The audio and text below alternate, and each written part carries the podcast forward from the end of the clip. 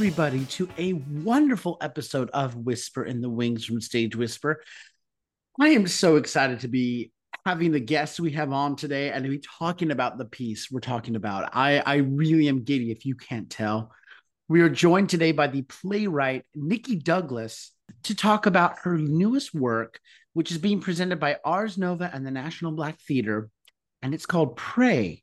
It's playing September 23rd through October 28th at the Ars Nova at Greenwich House. And you can get your tickets and more information by visiting arsnovanyc.com.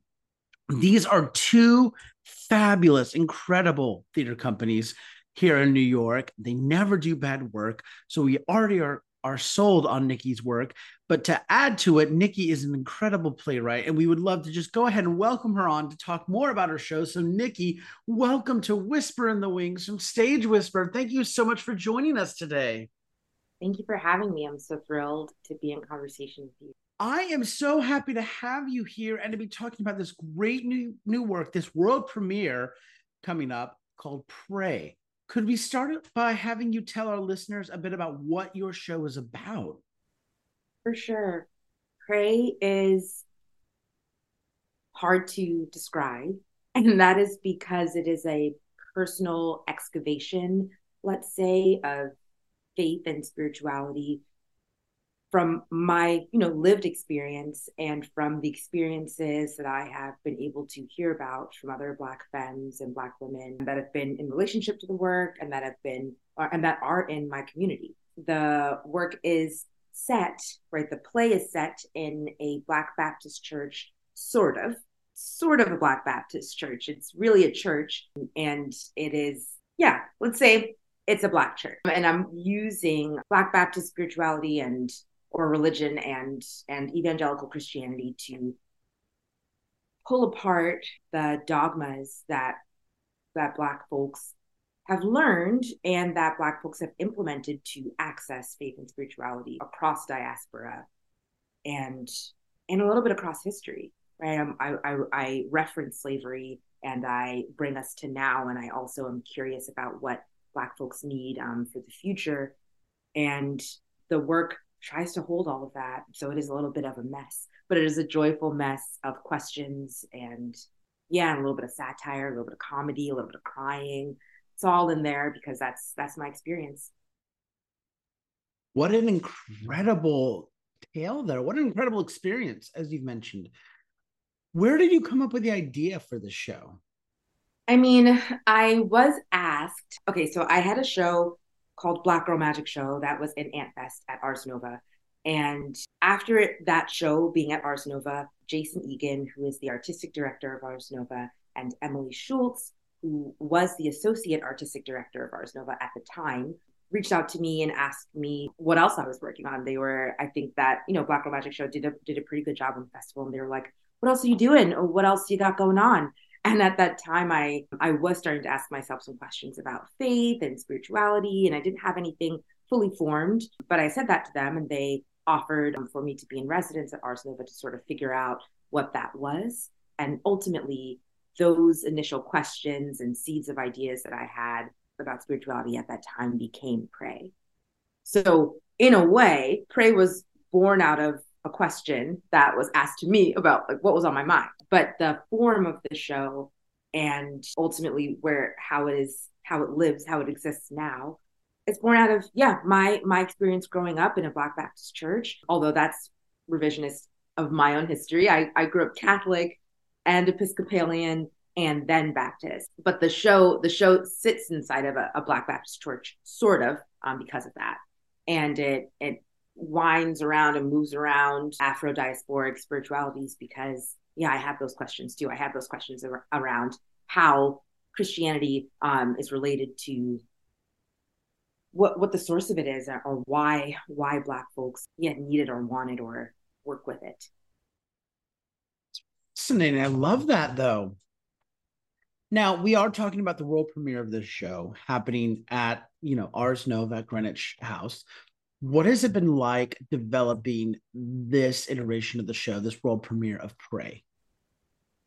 It's been a joy. It's been an absolute gift. I have been able to build teams around me, right? The, the creative team that's in the rehearsal room every day, and then the wider design team, all of whom are geniuses, in my opinion, in their field, um, in their disciplines. The cast is unbelievable. It's it's outrageous talent and the and the integrity and the and the joy that I get to experience in rehearsal every day. Yeah, and then working with the producers, working with Ars Nova, and working with National Black Theater has honestly been a dream come true. I, I've always always dreamt of getting to collaborate in this at this scale with Ars Nova.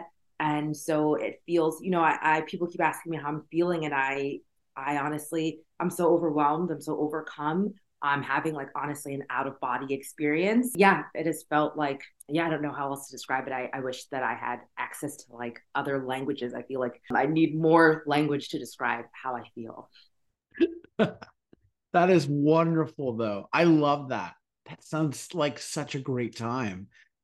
Now, with this show, as you mentioned, you know, we, we we've thrown out things like a Baptist church and and your lived experience and things like that. Is there a message or a thought you're hoping the audiences will take away from it?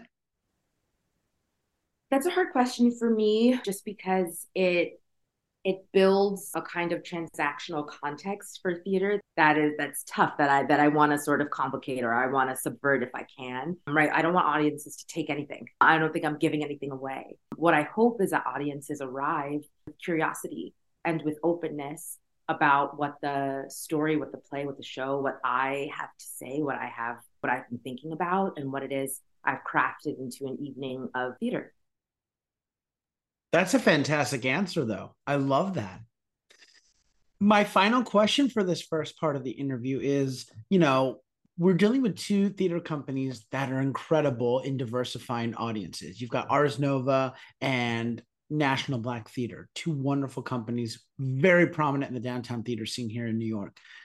With this wonderful work you've got, who do you hope have access to this show? Yeah, thank you for that question. You know, the show is written for, by, and about Black femmes and Black women. So hopefully, the, the widest reach is extended to them. That is who the, the story is for, and, and that is who I would love to see in the theater. That said, you know, faith and spirituality is universal. And so I hope that anyone who is looking to be in dialogue with the topics, the themes of the show is in the theater to, to be in that discussion with me and with us.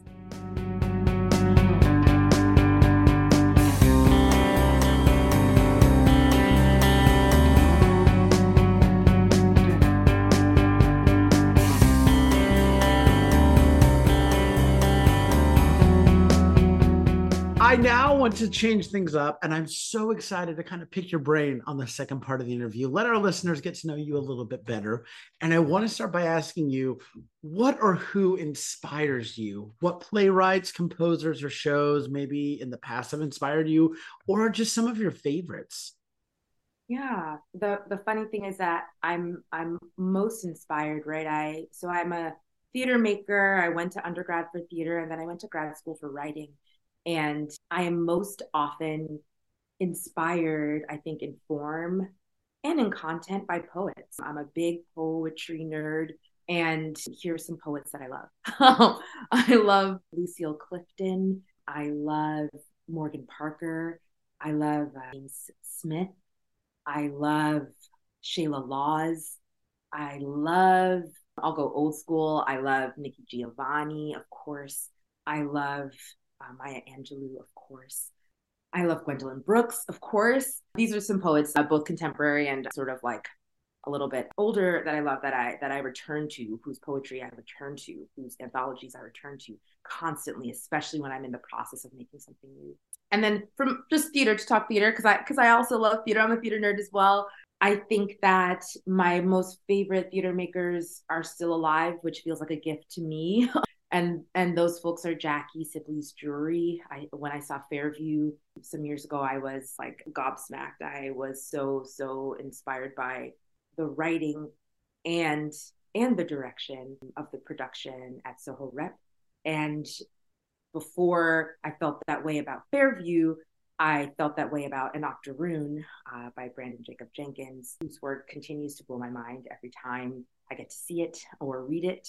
I'm also a massive fan of Aleshea Harris and the ways that she works with poetry and theater and and black storytelling as well. Yeah, that's like my trifecta of, of theater makers. I also love Suzan-Lori Parks. I think she's genius. And I'm always I always feel like I need to slow down to to read her work and to sit with it and to really process it. And I feel that way about Adrienne Kennedy. May she rest in power. Too, I feel that way about her work as well. It feels like homework to read her work, but not in a bad way. Like I I need to yeah sit with my own identity and my own understanding of Black history to understand yeah the levels of what she is putting on the page and the dynamics of the social dynamics that she is trying to unpack. Yeah, yeah. That is a fabulous list. I cannot wait to go back through this and edit it just so I can write a lot of these names down because I love those. Wonderful. I know you've been very busy getting ready for opening of Pray, but have you had a chance to see any great theater lately that you might be able to recommend to our listeners? Oh man, I wish I had time. I haven't, but this is what I want to see. I can tell you what I want to see. I want to see Purlie Victorious on Broadway. I want to see it like I, as soon as I have a second, I will be in the theater to see Purlie. I really, really want to see Hell's Kitchen at the public. And there's a third show that I really want to see that's escaping me right now. But if I don't see Purlie, like I, I, I might explode. Wonderful suggestions there. What is your favorite part about working in the theater? I mean that that has that question has a couple of prongs, right? Because you know, theater it's hard. It's hard to make theater. Um, so when I'm looking for my favorite part about it, I also am reminded of you know the the, the difficulties, the struggle, how how challenging it can work in this industry, like sustainably, and also in the body that I live in. You know, as a Black theater maker, it does often feel like there are just slightly less opportunities for me. Yeah, generally speaking, and that is not just as a playwright, but I also am a choreographer and a director. And even with all those hats, you know, as a multidisciplinary artist, I still find myself, you know, really having to navigate. That said, I I love making theater because in my practice at least, I get to do and say exactly what I want. And as an artist, that feels really liberating to be able to give in space and a kind of platform, if we can call it that, to amplify, yeah, Black femme centered work and Black femme centered cosmologies and Black femme centered ethics. That that feels like a gift to be able to model that for upcoming and emerging theater makers and to get to live inside of that is a balm is is healing work for me and for the femmes and women that i get to work with. What a fabulous answer. I love that. Love that. And that brings us to my favorite question to ask guests, and that is what is your favorite theater memory? That is such a beautiful question. Okay, a couple of things are coming to mind. A couple of things are coming to mind. I grew up dancing and like I grew up, yeah, I grew up dancing. That's the first, that's my first art form. It's dance. And then somewhere inside of dance recital culture, I realized how much I, I think I wanted to be talking to. um, and my mother uh, picked up on that and put me into theater classes, and so that I could dance a little bit, but also get to say stuff on stage. And that put me in musical theater um, quite quickly. And I remember seeing Cats. Cats was my first Broadway show, to my memory, and I remember just feeling like like if it was on, like if it was a scene in a movie, it would be like camera pulling in slowly on my face as like my eyes widen and I I learn that that is what I want to do. That's all I want to do. That's the only thing that matters to me is performing live and performing yeah, like wild dance and an expressive emotional storytelling. That is that is my most I think cherished early theater experience. And then if I could jump forward to to a play that I mentioned earlier, which is an Octoroon. I didn't see it at Soho Rep, I missed it, but I saw it when it came back and was at a Theater for a New Audience.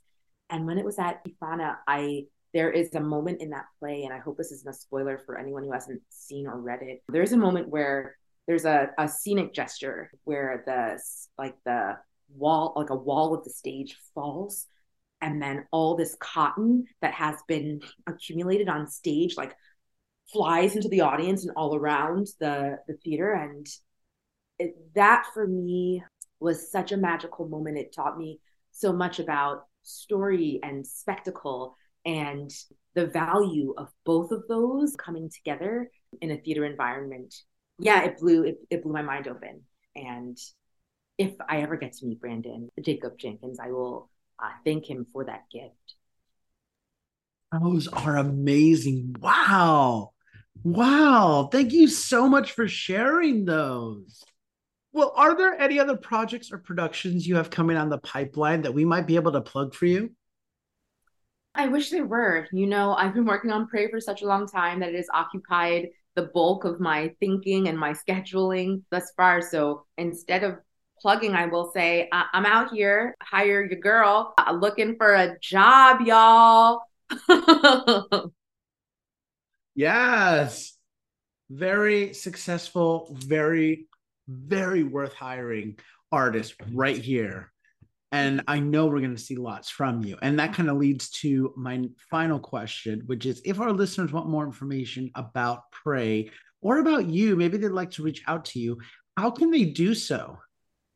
For sure. You can always check out my website, which is my name is nicHi.com and my nicHi is spelled N-I-C-H-I.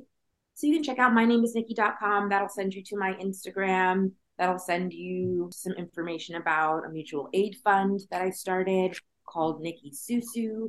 Yeah, and that'll send you to the ticketing page for Pray. And yeah, and give you more information about who I am, what I'm about, and yeah, and what I do. I love that.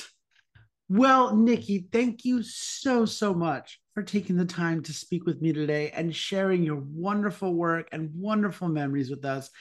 I really appreciate it. So, thank you so much. You're most welcome. Thank you. My guest today has been the incredible playwright nicHi Douglas, whose new work being presented by Ars Nova and National Black Theater is Pray, playing September 23rd through October 28th at Ars Nova at Greenwich House. You can get your tickets and more information by visiting arsnovanyc.com and also make sure you check out my name is nichi.com and that's nichi n-i-c-h-i that's nichi's website. You can find out how to contact her check up on all of her projects and check out her mutual aid fund that she established. There's a lot of great stuff to check out there listen, get on the ground floor with this incredibly emerging artist. We feel so fortunate because Nick is going to do even more incredible work. We're going to be able to look back and say, I knew her when. But right now, she's got this great show, Pray, playing at Ars Nova Greenwich House, September 23rd through October 28th. Get your tickets now. Head over to arsnovanyc.com.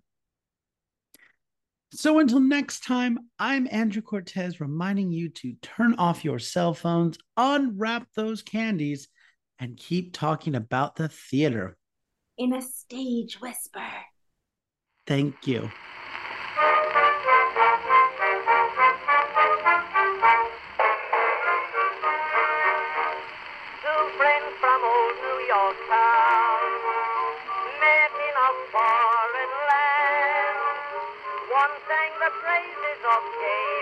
If you like what you hear, please leave a five star review, like, and subscribe. You can also find us on Facebook and Instagram at Stage Whisper Pod. And feel free to reach out to us with your comments and personal stories at stagewhisperpod at gmail.com.